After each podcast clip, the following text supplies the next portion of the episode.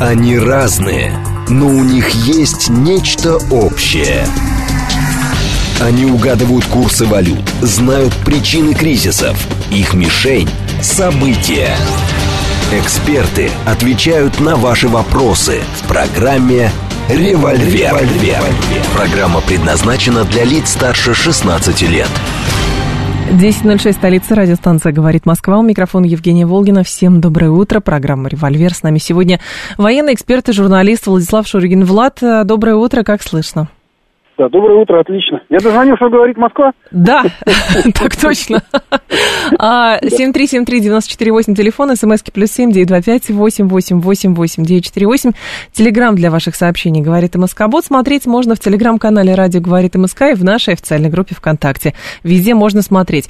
Давай, наверное, а, мы хотели много про танки сегодня поговорить, про моральное состояние, но я бы хотела, чтобы ты прокомментировал новость вчерашнюю, ее сильно разогнали. Достаточно а, некоторые даже говорят, что это некий нож в спину от братьев сербов, но мне кажется, не все так однозначно. А, заявление Вучича, который, значит, осудил ЧВК «Вагнер» за попытку вербовки людей из его страны. Это а, местная пресса белградская об этом сообщает.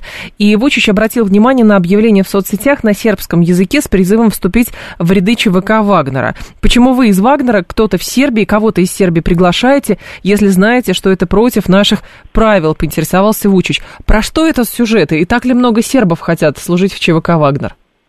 Ну, первое, сербов хочет служить достаточное количество, это э, говорю сразу, потому что, в общем, добровольцев сербов сейчас э, много, понимаешь, то есть я, конечно, не готов определять число, и не обязательно в Вагнере, но вообще я думаю, что их уже несколько подразделений типа там заводов рот. То есть, в общем, это достаточно большое явление. Э, конечно, Вагнер является раскрученной компанией, ее знают уже без всякого сомнения. Это бренд, который известен, скоро будет как там слово спутник там или водка, понимаешь, угу. будет еще Вагнер. Поэтому, конечно, Вагнер в этом случае популярен. И послужить в нем это примерно как э, раньше там было попасть во французский иностранный легион. Я думаю, что по своему характеру, по своему месту в военной иерархии Вагнер рано или поздно придет к некому такому вот же э, пониманию. Так. Э, если говорить о реакции Вучича, то она тоже абсолютно понятна. Э, Вучич э, дует на воду, потому что он отлично понимает, что в случае чего, если нужно будет, опять же, там, одергивать и прессовать Сербию, то ей вполне могут и, что называется, присовокупить Вагнер. Что у вас вообще идет открытая вербовка в Вагнер, вы вообще участник э, войны, и, соответственно, надо против вас что-нибудь такое ввести. Угу. Поэтому его вот эта реакция, она скорее сделала, еще раз говорю, дежурная, подуть на воду. То есть он отреагировал, он сказал, но мы же там не видели каких-то там обысков, погромов, там, арестов тех, кто публиковал эту рекламу. То есть это было такое как бы дежурное заявление президента по тому поводу, который может сейчас быть или может быть уже был вброшен в общественное поле э, Югославии, господи, Сербия. Угу. А, ну, то есть здесь со стороны Вучича перестраховка, но, по сути, контролировать этот процесс, ну, мало, наверное, а, мало вариантов. Ну, я просто понимаю, я думаю, что он отлично понимает, что контролировать он может, но mm-hmm. это не принимает масштабов того явления, на которое бы надо было вот реагировать уже, кроме заявлений, чем-то еще. Поэтому, mm-hmm. скорее всего, еще раз говорю, это действительно такой некий дежурный отзыв по принципу, ребята, ну что вы делаете? Можно ли говорить о том, что, а, ну, как бы складывалось, будем говорить так, складывалось впечатление, что между Вагнером и Минобороны существуют какие-то терки? Можно ну, ли предположить, что сейчас э, вот этот какой-то конфликт, если он был, то он урегулирован? Ну, если предположить, что конфликт был, э, я, как ты понимаешь, не являюсь э, как бы человеком, который находится ни внутри Минобороны, ни внутри Вагнера. Ну да. Я так же, как и все, являюсь сторонним наблюдателем. Но если предположить, что он был, то сейчас, да, после того, как несколько дней назад Минобороны подчеркнуто, то есть подчеркнуло, что в штурме Солидара сыграл очень большую и важную роль Вагнер, это значит, что некая сила, которая всех рассаживает по местам согласно купленным билетам, всех в этом случае как бы рассадила. В этом случае надо увидеть, что и, например, со стороны руководства Вагнера не было никаких за это время больше заявлений а, там в адрес угу. там каких-то деятелей Минобороны или еще чего-то. Здесь по большому про... счету, ага. по большому... большому счету, да, наведен порядок, как бы зада... есть общая задача, давайте ее решать, а э, мериться известными деталями тел у мальчиков будем потом, после того, как война закончится. Теперь по поводу танков. А, последние а, новости, то есть Украина просит много танков из Европы, а для Европы это становится для каждого европейского государства каким-то камнем преткновения. Последние данные, какие были, это Франкфуртер Альгемайна пишет об этом немецкая газета со ссылкой на источники в отрасли, что если правительство Германии все же примет в ближайшее время решение об отправке немецких леопардов, вторых, Украине немедленно разместит заказ, то промышленность ФРГ смогла бы поставить 10-15 таких танков уже в текущем году. Но при этом в Германии, например, министр обороны уходит в отставку, соответственно, приходит какой-то другой человек, и многие расценивают даже ее уход с тем, что, ну, как будто бы не хочется принимать участие вот в этой истории с поставкой оружия. Почему это стало каким-то камнем преткновения, вот эти вот танки? Ну, начну с последнего. Уход да. министра обороны ну, никак не связан с ее позицией по танкам. Угу. Просто потому, что мадам была, ну, пардон, мама Френч, настолько непроходимо тупа в военном деле, что просто держать ее дальше уже было ну, никак невозможно. Знаешь, которая не могла отличить обер-лейтенанта от оберста, которая там ездила по полигонам в туфельках на шпильках. Это была такая, знаешь, девочка Сердюкова, которая приходила на совещание к этим зеленым человечкам с собачкой под мышкой. Понимаешь? Угу. В мирное время это вполне прокатило бы, но вот в нынешней обстановке понятно, что, в общем, работать дальше не могло. Потому что как бы нужно принимать очень серьезные решения по дальнейшему развитию Бундесвера, а когда э, решение принимает человек, который, и вы военный, подойдите сюда, как ты понимаешь, уже это не камильфо. Вот. Это как бы с последней, как бы, как, это как бы окончание телеги. Теперь перейдем к лошади. Э, надо понимать, что танки – это основная ударная сила сухопутных войск. Была, есть и будет. И на этой войне э, танки показали тоже свою исключительную важность, потому что в ходе просто массированного применения артиллерии, в ходе, при, опять же, войны, в которой э, боевые дроны и, в общем, напряжение и мощь воздействия на войска таковые, которых мы не видели, ну, в какой-то степени даже во время Великой Отечественной войны часто, понимаешь? потому что тогда был в основном фронт, но ты отходишь километр от фронта, ты можешь как бы идти спокойно там э, в баню, в штаб, куда угодно, не боясь, что тебя прямо сейчас на месте при, прибьют. А у нас нет сейчас ТО, понимаешь?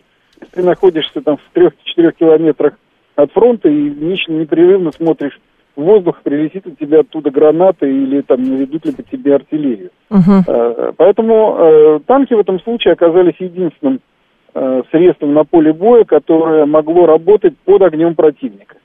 Потому что артиллерия в этом случае, ну, как бы все, что открыто, все поражает. Танки работают. Так. Соответственно, в этом случае танки нужны. Украина имела самый большой э, после России и США танковый парк, парк в мире. Там больше двух тысяч танков, которые ездят. От Союза и вообще досталось там, по-моему, в районе четырех тысяч. Но потом они там кучу всего попереплавили, попродавали, и на момент начала войны у них там было, если не ошибаюсь, по штату 2100 танков, из которых примерно там 1100 в строю, остальные на хранении. Плюс к этому еще на заводах находилось там в разобранном виде, там где в ремонте, где в подготовке к продаже, еще примерно 300-400 танков. И, соответственно, это уже, по-моему, две с половиной тысячи. Они получили за э, вот эти 10 месяцев порядка 400 танков. Итого у них под 3000 танков через войну прошло. Так. Осталось на сегодняшний момент в районе 800. То есть остальное это э, пожгли, повыбили, и оно прекратило свое существование. И если сейчас как бы Украина понимает, что ей нужно кровь из носа, по крайней мере, наступать, возможно, уже не сейчас, потому что было, да, как бы изначально-то в октябре нам обещали выйти в декабре к э, Азовскому морю, взять Бердянск, Э, к концу декабря, к Новому году, значит, взять Мелитополь, а к 24 февраля выйти везде на ту границу, с которой начиналось СВО, то сейчас мы видим, что из этого не получилось ровно все там ни хрена. И, конечно, в этом случае, неся потери, неся большие потери, Украина просто дико нуждается вот в тех самых танках, чтобы пытаться там теперь уже весной получить какую-то сатисфакцию, так скажем. Но можно ли а, говорить о том, что э, сейчас э, снимается фактически европейская, вообще западная эмбарго на поставку оружия украинцам, а значит, они действительно готовятся к какому-то мощному наступлению, ну, например, весеннему? абсолютно правильная мысль. Э, снято вообще все э, как бы ограничения, кроме там пока еще сохраняющихся ограничений по ракетному оружию большой дальности. Но я думаю, что и это тоже снимут. Надо понимать, что э, на Западе очень хорошо отдают себе отчет в цене э, проигрыша войны. И война сейчас вышла на свое плато. Знаешь, вот э, есть такое горное плато, вот она вышла как бы на эту вершину, дальше которой уже идти, собственно говоря, некуда. То есть э, я еще в сентябре э, не раз говорил, писал, и тогда, я помню, со мной многие спорили, но я говорил о том, что к зиме Украине дадут все, потому что сама логика развития войны этого требует. Угу. Поэтому сейчас, в принципе, мы увидим к весне действительно э, максимальное, ну как сказать, максимальное возможное развитие ВСУ. И они под это дело будут сейчас как бы бороться, чтобы создать опять ту группировку, которая может попытаться начать как бы успешное какое-то контрнаступление. Потому что за осень, вот это начало зимы, главное украинское преимущество, превосходство в людях, огромное, там, в 3-4 раза, оно нивелировано. На фронте паритет. И, соответственно, в этом случае вот нынешние неудачи и то, что Украина утратила опять инициативы, и то, что русские опять везде начали, что называется, давить и переть, это как раз показатель того, что вот этого главного ноу-хау воевать людьми в Украине хватает. Но, и, ага. Да. Соответственно, нужна техника. Нужна техника, много техники, еще больше техники, еще еще больше техники.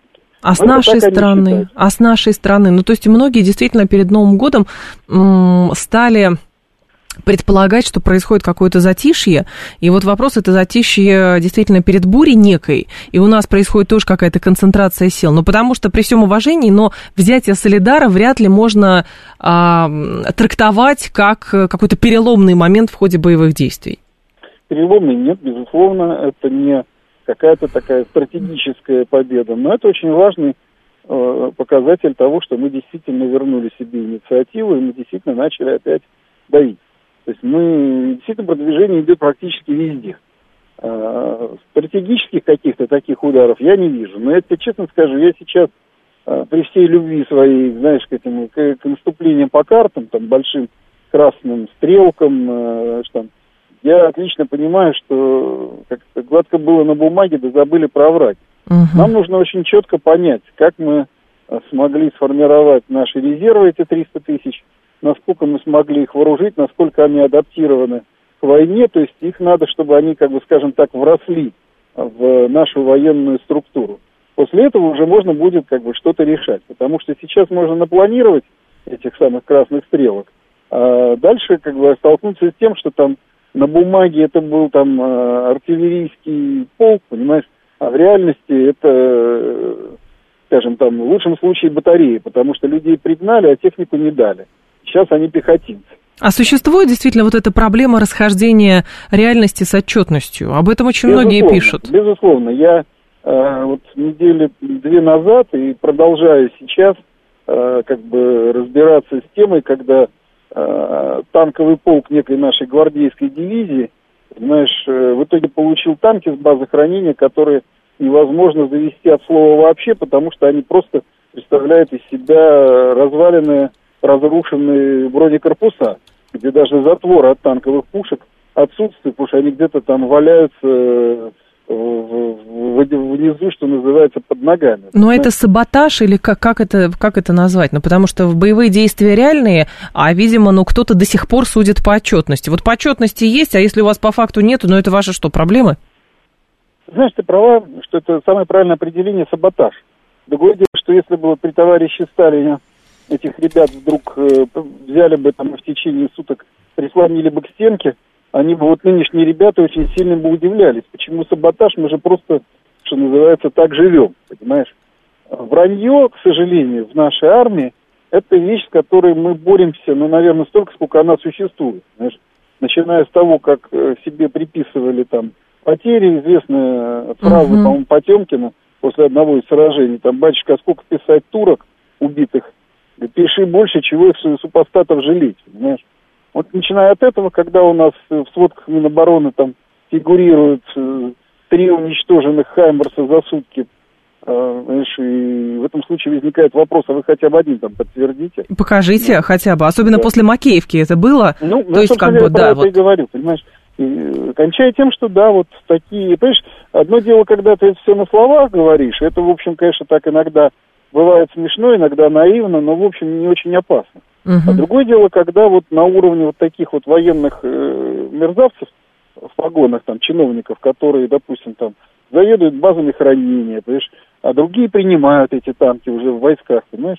И на бумаге проходит, что вот, значит, отправлено 100 танков, эти 100 танков приняты, значит, Энской дивизией, и, соответственно, по всем этим э, как бы документам идет, что дивизия укомплектована на 100% танками, там все 200 танков в строю. А по факту выясняется, что из этих 100 танков кое-как завести можно 20, а воевать можно на 10, а из тех 100, которые у нее числилось ну, которые как бы были, остались в дивизии, там тоже половина, где в ремонте, где чего, где не работает э, ну, там, там прибор управления огнем, где э, ствол пушки давно-давно выработал свой ресурс. И получается, что на бумаге дивизия 200 танков, к примеру, понимаешь, там, или 180, а по факту в ней нет и 40 реально боевых действующих. Но это Когда же, так... да, это же потенциальная угроза физического уничтожения человека, у которого нет этого танка. Вот как он, он как пойдет я на задание? Скажу, циничный по-военному. Да. А, это потенциальная угроза тому, что мы можем получить очередной Харьков. Да. Потому что под Харьковом было ровно так. На бумаге были полки, дивизии, батальоны, а в реальности там батальон, там, который там добровольцев Донбасса у Саши Бородая, к этому моменту уже стерся до 140 человек, которые занимали по фронту 7 километров. Но вместо Знаете? этого, вот, вот эта вот история, которую э, рыбарь Звенчука писал по поводу бород, что сейчас военные должны быть эти солдаты и офицеры там в зоне боевых действий, они бороды должны брить. Это вот эта вот Петровщина какая-то пошла. А это вот действительно сейчас проблема с точки зрения людей, которые должны вроде бы танками снабжать? Ну, понимаешь, опять же, будучи все-таки там военным до мозга костей, я э, не помню фронтовые приказы времен Великой Отечественной войны, когда как это, привести личный состав в порядок, понимаешь, бороды побрить, угу. подворотнички подшить и вообще сделать их похожими на солдат. Так. Я в этом случае нисколько не умоляя как бы, вот, ну, пафос э, рыбаря, я отлично понимаю, что такое было и будет всегда, и вопрос только в том, становится ли они главным содержанием, или это все-таки идет по разделу службы войск. Да, ну, ровно об этом и речь как раз, да, да. Поэтому служба войск, она тоже должна быть. Потому что если в этом же приказе про бороды еще есть хотя бы строчка о том, что нужны э, срочно организовывать бани, понимаешь, там и там нормальную смену белья, то это uh-huh. нормально. Uh-huh. Я считаю, что это нормально. А если когда идет разговор о том, что нам нужны там пополнения, нам нужна артиллерия, нам нужно вот это, вот это, а вместо этого всего издается, давайте бороться с бородами, бороды рубить, ну тогда это уже, конечно, идиотизм. Знаешь, во всем нужно видеть контекст, и во всем нужно видеть как бы такое единство в многообразии. Ну, просто это... интересно, что если бы не было вот этой странной истории, может, наив, наивно рассуждаю, а, если бы не было этой странной истории с тем, что в отчетности у вас есть какие-то внедорожники, в отчетности у вас есть танки, а по факту какие-то знакомые людей, которые находятся в СВО, на свои деньги покупают какой-то внедорожник, и им туда пригоняют и коптер какой-то тоже им за свои деньги дают, но ведь, скажем так, это будет постоянно сопровождать ход специальной военной операции, или можно что-то такое сделать, как-то взмахнуть какой-то волшебной палочкой, не знаю, и привести все это в норму? Понимаешь, это очень такая скользкая тема, чтобы не уйти в крайности. Объясню. А, а, с одной стороны, а, Минобороны делает очень много. Uh-huh. То есть сказать, что они там на все забили и как бы армия живет сама по себе никому не нужно – как я, допустим, видел там армию первой чеченской компании, понимаешь, когда, uh-huh, uh-huh. знаешь, как мой один прекрасный, э, как это правильно сказать, военный руководитель э, в свое время очень здорово определил суть вообще всей чеченской кампании, что мы служили Родине вопреки ее желанию, понимаешь. Вот это было точно тогда. Понятно. Сейчас делается очень много. То есть и техника, и вооружение, и я знаю, что сейчас вот эта история, которая раскручивалась танками, ей очень плотно занялась военная прокуратура, то есть, понимаешь, то есть на, на это на все реагируют, на это на все идет реакция, и, конечно, идет очень много делается, но при этом надо понимать, что до самого края войны у нас теперь сохранится и волонтерство, и помощь армии и вязания носков. Кстати, э, вот сейчас прямо, что называется, за слово себя поймал, у нас ведь во время Великой Отечественной войны мы занимались тем же самым. Вот все забыли, что во время Великой Отечественной войны наши колхозники там сбрасывались деньги и покупали танковые колонны. У нас церковь танковую колонну сформировала русская православная для красных коммунистов, понимаешь? Uh-huh, У нас uh-huh. были именные самолеты, на которые там какой-нибудь хлопковод или какой-нибудь колхоз собирал, потому что это все было. Мы все это всегда проходили. Воевать всем миром это нормально. Потому что это позволяет, как это, знаешь, как это, как у нас сейчас называют, когда там синергетика, когда там объединяются. Да, да, да, синергия. Да, синергия. Вот это синергия войны, понимаешь? И возможность людям участвовать и помогать напрямую, это здорово. Я знаю, допустим, опять же, там танковый полк, где тоже вот его формировали, можно сказать, с нуля, и э, все, что пригнали, то пригнали, а дальше, понимаешь, а дальше его за следующие полтора месяца, э, что называется, всего, что ему не хватало, его, его снарядили. Понимаешь, там, допустим, отец mm-hmm. одного солдата, которого я лично знаю, он, допустим, на танковую роту, на все его, как бы, танки роты купил, э, значит, комплекта ключей специальных танковых больших, потому что их пригнали танки без них. Понимаешь, без всякого пафоса купил, но зато теперь они все это имеют. Знаешь, я помню, опять же, там, первая чеченская компания, перед ней, значит, мой друг, большой боевой товарищ Гюрза, Алексей Ефентьев, тогда еще майор, формировал роту спецназа, ему в эту роту дали оружие, э, панцирные койки и матрасы. Все, понимаешь? Зато через там год это была, наверное, лучшая рота спецназа вооруженных сил, где начиная там от тогдашних дефицитных видеомагнитофонов и всяких там качалок и всего остального для солдат, была даже баня своя, понимаешь? Угу. Просто потому, что, в общем, руки росли из одного, не из одного места, и все понимали, что кроме тебя никто, понимаешь? И, соответственно, в этом делалось. Это не есть, конечно, и пример, но это, в принципе, говорит о том, что когда идет война, то все нужно, знаешь, как старый лозунг, мы его все помним, висел на стенке, все для фронта, все для победы. А, наш слушатель спрашивает, танки требуются для наступления. Какие шансы у НАТО прорвать фронт направления Бердянска при наличии трех танковых корпусов при поддержке вертолетов «Апачи»? Охренеть. Дайте две. Где танковые корпуса-то нашлись? Ты знаешь, мне в этом случае напоминает прекрасный анекдот, когда э, в советское время, значит, проверяющий идет по танковому полку, и через плац идет такой, качаясь, сильно выпивший лейтенант. Угу. И он, конечно, озверев, офонарев от такой наглости, потому что по плацу-то не ходит, значит, в сухопутных войсках по плацу ходит только с краю, а посередине это вот то же самое, что в лицо плюнуть. И он его подзывает и говорит, лейтенант, представьтесь. Вот так. Командир танкового корпуса лейтенант Петров. Ну, это, значит, типа, все, идите, идите, и давай распекать командира полка, у вас уже тут до белой горячки допились, у вас уже лейтенант, командир танкового корпуса. Так. Да нет, говорит, он правду говорит, они все, что могли, пропили, остался только корпус от танка, понимаешь? Угу. Вот э, это вот та же самая ситуация, понимаешь? Поэтому надо понимать, что мы, как это сказать, живем в своей парадигме истории, в своей психологии, в своем национальном таком э, хаосе из которого, в общем, мы умудряемся иногда делать что-то великое. Но, с другой стороны, про, допустим, не танковые корпуса, но, по-моему, если я не ошибаюсь, у тебя ну, же в телеграм-канале, да, ну, да, я да, прочитала про да. формирование трех корпусов, по сути, э, а. украинских для наступления. Ой. Который да. слушает, наверное, действительно нет, сейчас перезвоним, попробуем перезвонить Владиславу Шурыгину.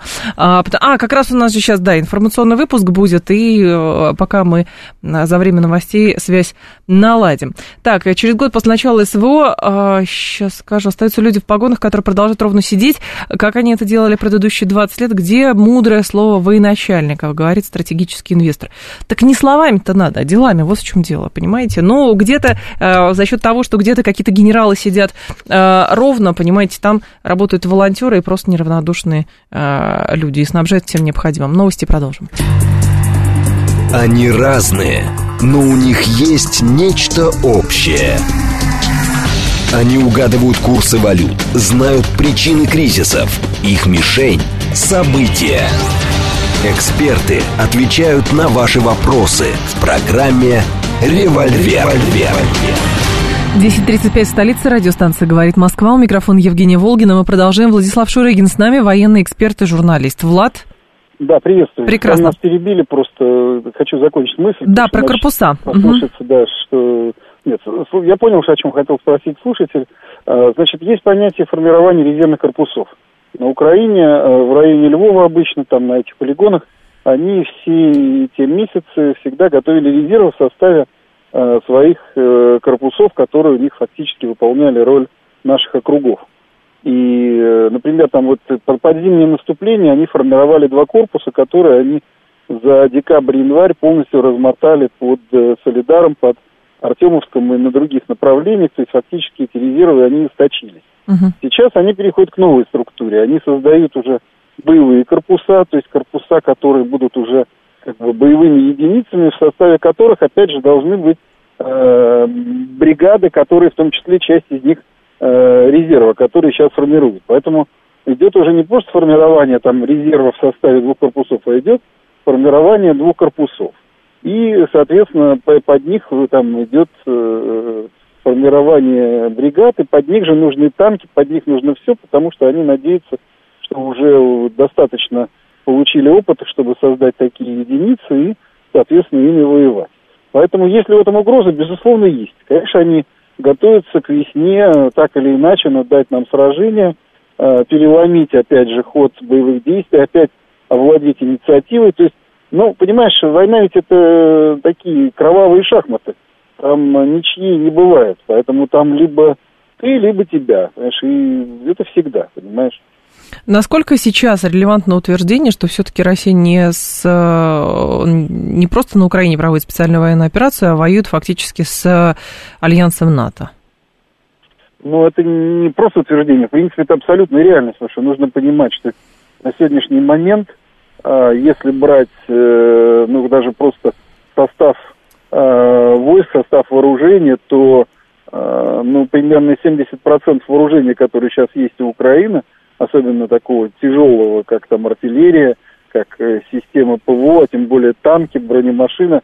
Это, особенно, там, бронемашины, это примерно 80% э, на западного производства танки, э, те, которые как бы получены советского образца, но от Запада, это примерно сейчас 30-40% от того, что есть у Украины. По артиллерии вообще примерно половина того, что сейчас у них стреляет, это то, что они получили от НАТО. Э, безусловно, они же натовцы обучают э, э, украинцев на своей территории. И в этом случае, конечно, это такая прокси-война, которую идут США и НАТО против нас. Тут как бы даже вопросов нет. Понимаешь, нас иногда, ну, даже я как-то несколько раз как-то впадал в ересь в том смысле, что сердца говорят, вот, блин, что вы не можете эту мелкую Украину победить? Понимаешь, а все забывают одну простую вещь. Слово «мелкое», оно как-то странно расшифровывается. Мелкое, у которой армии уже миллион, и еще, возможно, примерно полмиллиона навербовать, как минимум. То есть не навербовать, а забирать. Понимаешь? У нее это армия, у которой, как я уже сказал, было третий по численности танковый парк э, в мире. И еще очень много чего можно было бы перечислить, чтобы понять, что, во-первых, мы воюем против очень мощной армии, и плюс ко всему за этой армией, за этой страной стоит еще все НАТО. Поэтому, на самом деле, да, ставки в этом случае бесконечно велики. Джекпот никто... говорит, горючее врагам перестанем поставлять, войну будем объявлять. И другой слушатель продолжает, почему мы упорно позволяем иностранной технике доезжать до Донбасса, а не улетать на западной границе. Так, разделяю по пунктам. Первое, да. никто не поставляет давным-давно Украине ничего. Это все, наверное, закончилось еще прошлой весной. И э, это дальше были уже такие интернет-разгоны, которые ничем не подтверждались. Ни мы, ни белорусы сейчас Украине ничего не поставляем. Если, опять же, нефть там каким-то кружным путем, будучи продана и потом обработана, переработана, ее привозят на Украину, ну, это уже просто особенность мировой торговли. Напрямую мы ничего им не продаем. Угу. Ну, вот. Э, дальше, так, подожди, что-то еще там было, ты говоришь, спрашивали. А, по поводу того, что мы позволяем иностранной технике да, доезжать до Донбасса. Вот это уже как бы вторая проблема, о чем, в общем, все, все это время мы говорим.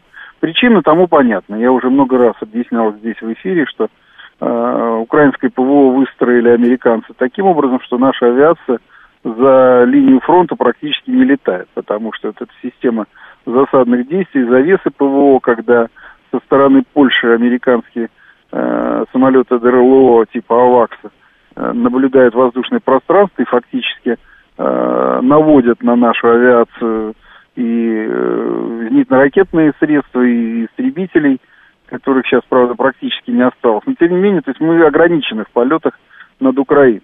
Поэтому, да, у них это получается. Но сейчас как раз время, когда пора, ребят, что-то делать. То есть не надо выводить все мосты сразу, не получится. Но давайте тогда организуйте какие-то такие плотные удары, какие-то операции, результатом которых будет уничтожение ну, хотя бы четырех железнодорожных мостов, потому что это намного более важно. Танки поедут не своими гусеницами по Украине, uh-huh, их uh-huh. повезут э, как раз поездами, потому что там танк ты не загонишь там в трейлер, э, который там под видом перевозки сахара там едет по Украине, потому что 60 тонн трейлер ты не загрузишь, даже вот если очень сильно захочется. Поэтому их повезут, потащат на железнодорожных платформах. А это нужно все уничтожать. Ну, а железная дорога Ковель-Кременец при этом продолжает существовать. Понимаешь, э, вот я сам задаю эти вопросы, э, пытаюсь найти для себя хотя бы как для военного эксперта ответы, угу. и очень часто я понимаю, что это как сказать, находится даже уже за гранью моей компетенции. То есть это какие-то, ну как бы какие-то выводы, которые делаются на другом уровне. Причем это не обязательно сделается на тему, давайте-ка мы не будем разрушать украинскую залезницу, потому что там у Иванова есть акции, а у Петрова там э, жена когда-то работала. Иногда просто самое очевидное объяснение, самое простое объяснение, но, но ну, самое очевидное оказывается самое верное. Да. Вот в чем дело. Да. Я сам любитель бритвы Окома, угу. но в этом случае между конспирологическим самым простым есть еще и еще самое простое Э, возможности уничтожать. Угу. Объясню. Ну, простой пример. Вот Антоновский мост, который мы все помним в Херсоне. Ну да, приводили который, пример неоднократно, да. Да, который Украина кошмарила 4 месяца, который она уничтожила. И везде было объявлено, что мост уничтожен, Хаймарсы угу. показали свое чудо. Было выпущено в общей сложности за три месяца больше 300 ракет. Так. Из них половина Хаймарсов. Понимаешь, примерно 60 ракет попали знаешь. И дальше мост перестал функционировать, задача была выполнена. Но тогда, когда мы выходили из э, Херсона, то кроме танков вся остальная техника выходила по этому самому мосту. Знаешь, ну не вся, но здесь было очень большое количество. Потому что на самом деле мост очень быстро починили, а чтобы не было соблазна, просто заложили сверху стальными там э, листами, на которых были изображены эти самые воронки, дыры и прочее. Понимаешь, художники хорошо поработали.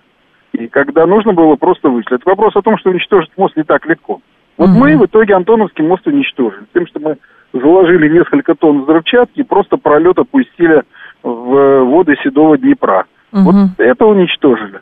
И в этом случае, опять же, чтобы уничтожить... Мы за все это время, если не ошибаюсь, как он, по-моему, Белгород-Днестровский, что ли, который там под Одессой был, вот там мы уничтожили мост им до сих пор не пользуются. Но это был, опять же, железнодорожный, и, опять же, мы...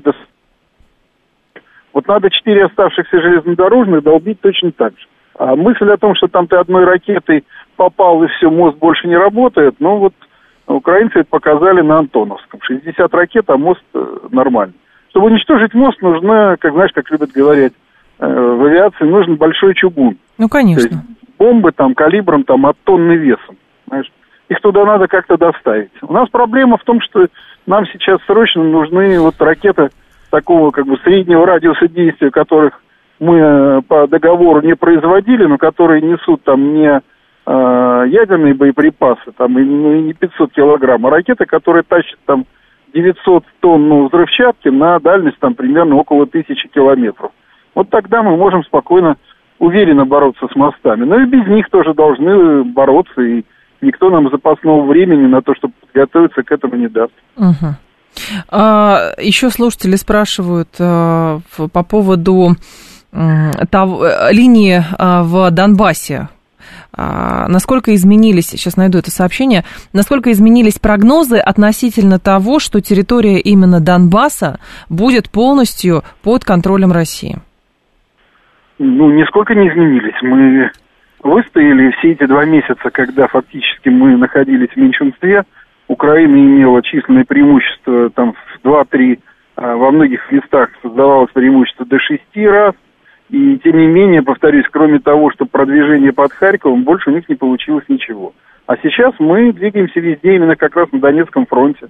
Мы взламываем или уже взломали, теперь как бы начинаем раздвигать вот эту вот оборонительную дугу от Авдеевки до Северска.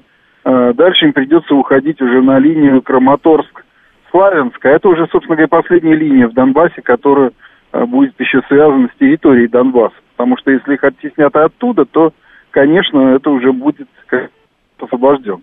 И сейчас, если мы окончательно сшибем их вот с этой э, линии, на которой они сейчас стоят, с этой дуги, то, по крайней мере, обстрелы Донецка, они уже станут э, на порядке меньше, только дальние артиллерии, которые э, там типа Хаймерсов или э, тех же там семерок, но уже на максимальной дальности, которые стволы съедает просто там за 500 выстрелов в ноль, понимаешь? Угу.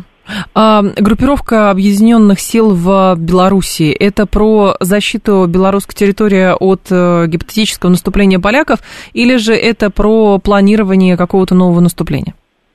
С нашей Нет, страны. Я думаю, что это, я думаю, что, скорее всего, это совершенно секретная операция, и мало угу. кто знает, но это создается особая группировка для борьбы с э, десантом с Марса.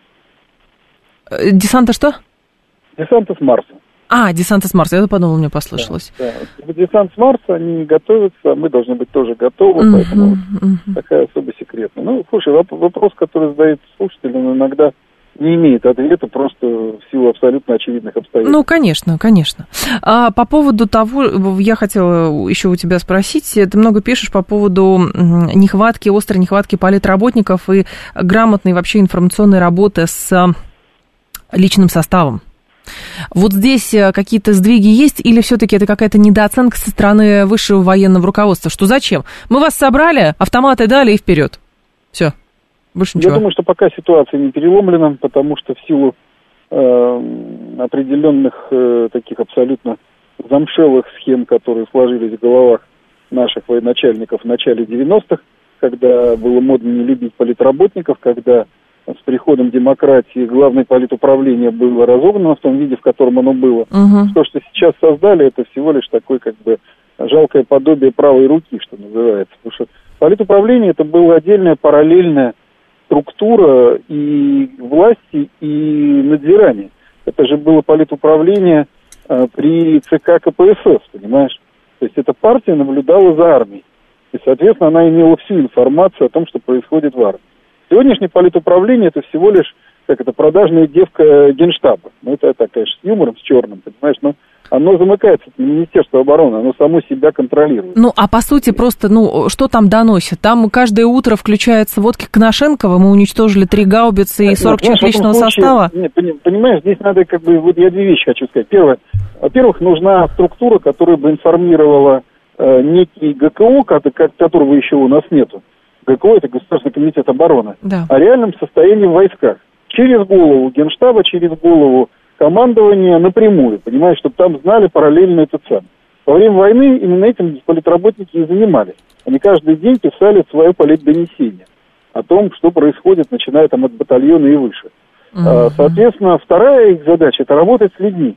Значит, людей, которые, допустим, даже знали, зачем их призвали в СВО, но которые сейчас сидят где-нибудь в окопах, там, я не знаю, там, э, на э, запорожском направлении, у них нет ни интернета, ни телевизора, ни радио, ничего, и они уже там месяц в этих окопах сидят, не знаю, доходят до них письма или нет, но это целая проблема, потому что для них важно понимать, что происходит. У командира нет возможности работать с людьми, знаешь, вот расскажи, Вася, о чем ты думаешь. Командир занимается организацией боя. Вот замполит Комиссар – это тот человек, который рядом с ним, который ему это должен объяснять и говорить. Вася, понимаешь, за святое дело воюешь, вспомни, кто у тебя дома и кто ты для них, понимаешь? Ну, я просто так, это, знаешь, очень схематично говорю, но это задача, которую нужно решать. И вот тогда в продолжении разговора вопрос, который слушатели, по-моему, задавали у нас в эфире там вчера или позавчера, я запомнила этот вопрос. А, какова мотивация бойцов, которые, например, идут в Вагнер, и чем эта мотивация может отличаться как раз от настроя а, кадровиков или мобилизованных? Ну, понимаешь, здесь, во-первых, все это меняется. А, в начале СВО это было как бы огромный разрыв, потому что оказалось, что наша профессиональная армия, ну, естественно, не вся, определенная ее часть, это были люди, которые совершенно не были готовы к войне. То есть люди пришли служить в армии, чтобы получить там быстро пенсию, чтобы получить военную ипотеку, построить себе жилье, э, сделать какую-то карьеру, потом уйти в бизнес. Вот, а тут оказалось, что надо воевать. И тогда я помню просто э, люди сотнями бросали эти рапорта об увольнении и уходили прямо с построения, э, где им объявляли, что они убывают в зону СВО, уходили, что называется, срывая себя погоны. Потому что тогда за это не было никакой уголовной ответственности, никакого механизма удержания их не было, и можно было делать все, что хочешь. Вот это была как бы первая часть. Вагнер изначально была компания, которая состояла из добровольцев. Люди, конечно, ехали туда зарабатывать, но эти люди ехали туда еще и за риском. А потом, по мере создания легенды о Вагнере уже здесь, Вагнер превратился в такую, ну как тебе сказать, э, он стал такой культовой вещью, то есть где послужить стало, как бы сказать, почетно. И зачем туда идут люди, только ли за деньгами или еще встать частью Вагнера, я, честно говоря, не знаю. Аналог, я повторюсь, вижу в двух вещах. В какой-то степени Вагнер – это нынешняя реинкарнация казачества, которое мы никак не могли завести. Уж казачество вот это реестровое, которое, в общем, там кое-как собирало какие-то батальоны, оно все равно было уныло. Просто потому что э, не было вот этой настоящей самоидентификации такой воинской. А Вагнер это как раз такое казачество времен, знаешь, Ермака, когда собралась Ватага и пошла в Сибирь, понимаешь? Эти собрались, поехали там, сначала в Африке занимались, знаешь, создали там себе а, как бы огромные финансовые подушку. Вагнер-то денег у государства не берет. Ну, вооружение, понятно, дают, но они должны воевать. Uh-huh. А все остальное это кормит, извини, Пригожин. То есть это его работа, его деньги.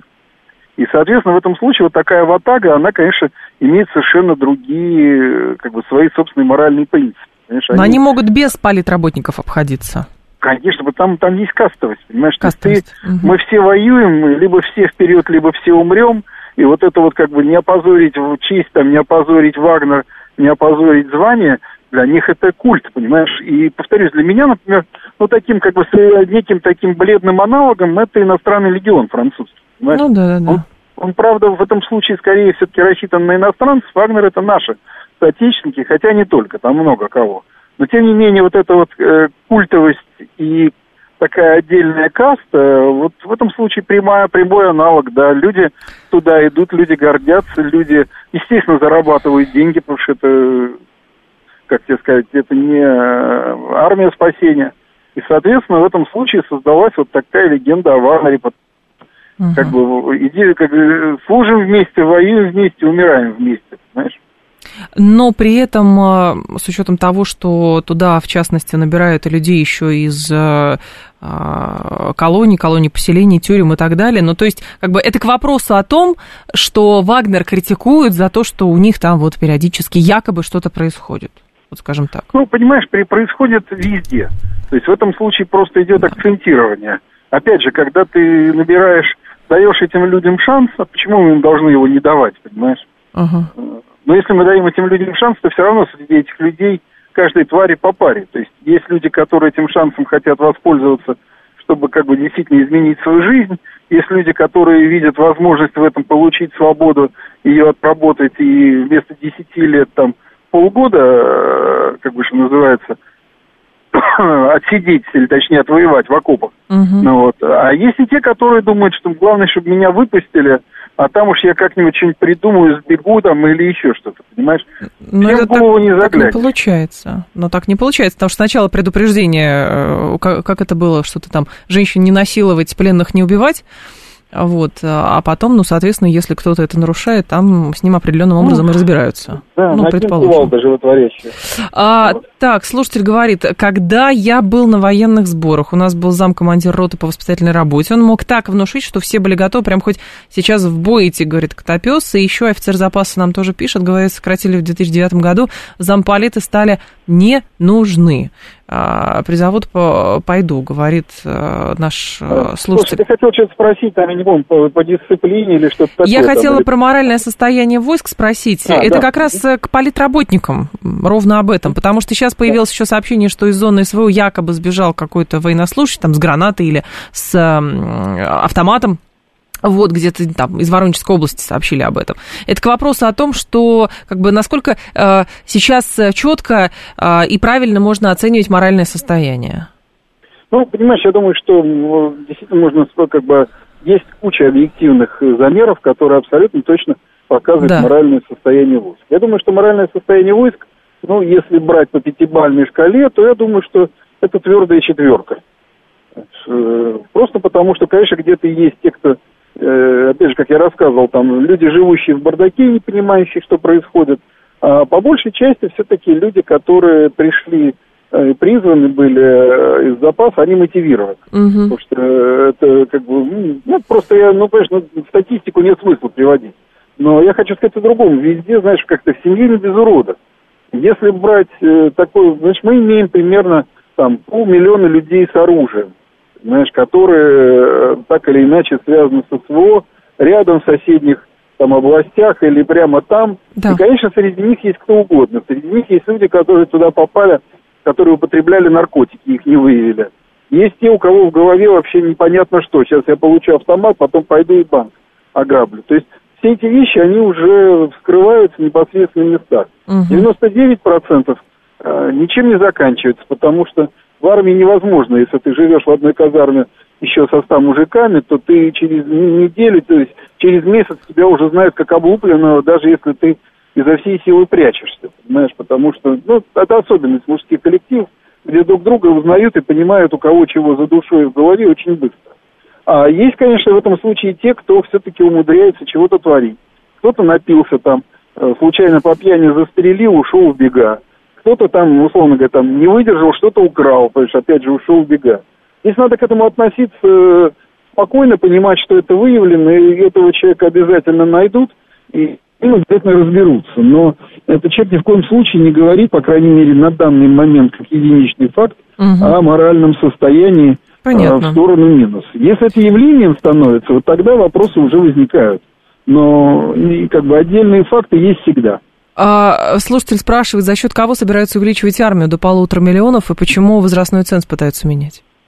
Ну как, ну будут увеличивать прежде всего за счет контрактников и добровольцев. То есть сейчас а, идет набор понятно. постоянный.